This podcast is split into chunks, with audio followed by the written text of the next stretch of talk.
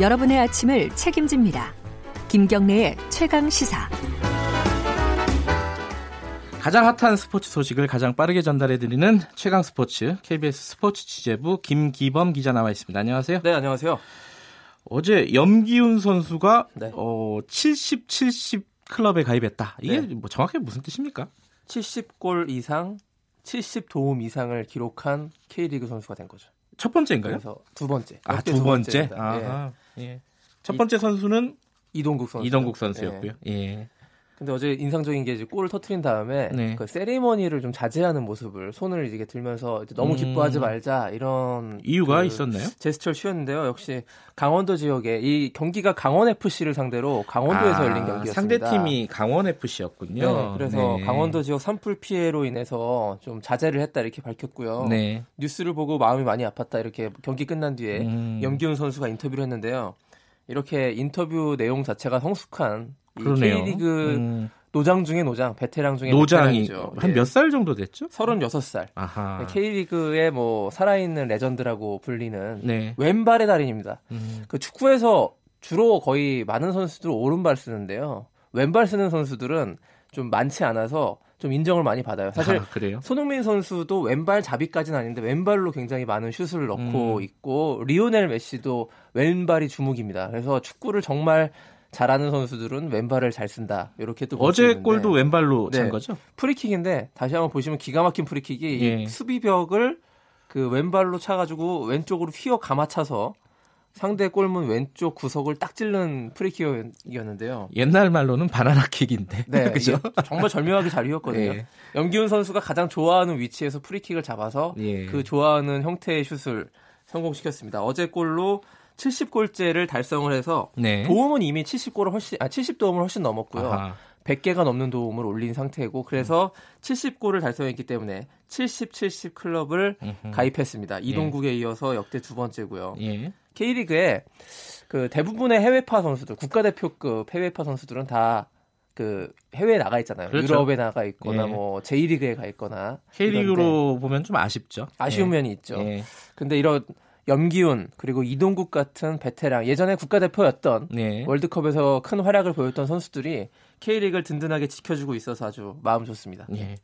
좀 비슷한 소식이긴 한데 네. 저도 이, 이 써주신 거 보고 처음 봤어요. 이 일본 소식이죠. 예, 네. 일본 프로축구에 쉬운 살이 넘는 50이 넘는 현역 선수가 있다. 정확히 52살, 52세인 현역 선수가 있는데요.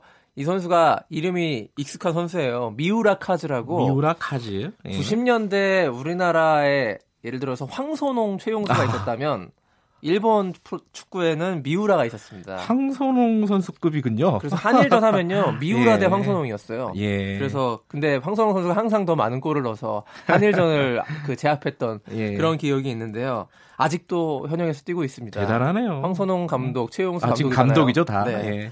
예. 그 미우라의 동료 선수들이요 지금 일본에서 감독도 거의 그만두는 분위기라고 하는데요 아직까지 현역으로 뛰고 있는데 지금 일본 프로축구 2부 리그 예. 요코하마 FC에서 공격수로 어제 경기에 선발 출전해서 또 새로운 기록을 또 이어간 겁니다 예. 52세에 계속 현역 생활하는 나이는 숫자에 불과하다는 것을 예. 이 선수만큼 제대로 보여주는 게 또 있을까 싶습니다 대단하네요. 네. 어제 프로야구에서 프로야구에서 기록이 하나 나왔는데 네. 롯데 입장에서 보면 굉장히 좀 뭘까요? 처참한 기록이에요. 네, 굴욕적인 기록이고 예. 한화 입장에서는 아주 영광스러운 기록이 되겠습니다.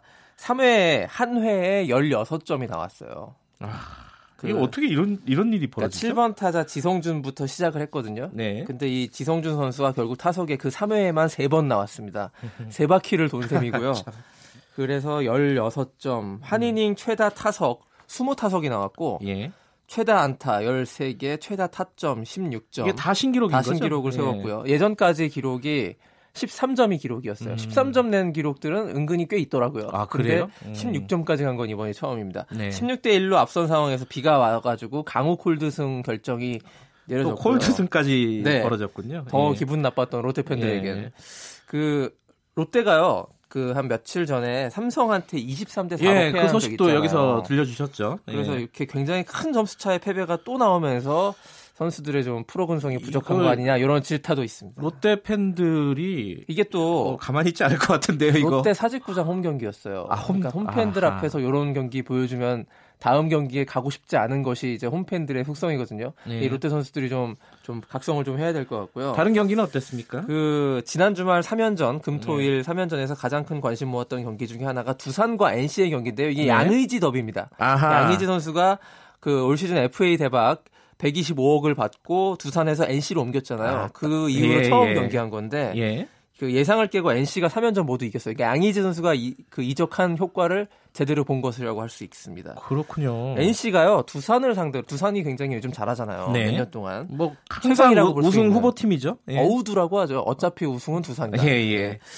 3연전을 모두 NC가 이긴 게 4년 만입니다. 2015년 5월 4년 이후로 만에. 4년 만에 예. 이렇게 3연전을 모두 휩쓸었고 양의지 선수가 두산에서 NC 유니폼으로 갈아입자마자 이런 경- 결과가 나왔고 또 어제 경기에선요. 예. 양의지가 9회 초 2사 1, 2루에서 쐐기 적시타를 때렸습니다. 그래서 그 3연전 수입의 1등 공신이라고 할 수 있는 것이 바로 양의지 선수였고 네. 어, NC가 3연승을 하면서 이 두산과 나란히 공동 2위, 1위는 SK고 지금 공동 2위까지 또 치고 올라왔습니다. 아, 1위가 NC 가. SK고요. 네. 주말에 어, 두산하고 롯데가 아, 네. 강- 좀 우울한 날이었군요. 그렇습니다. 예. 오늘 소식 잘 들었습니다. 고맙습니다. 고맙습니다. KBS 스포츠 취재부 김기범 기자였고요.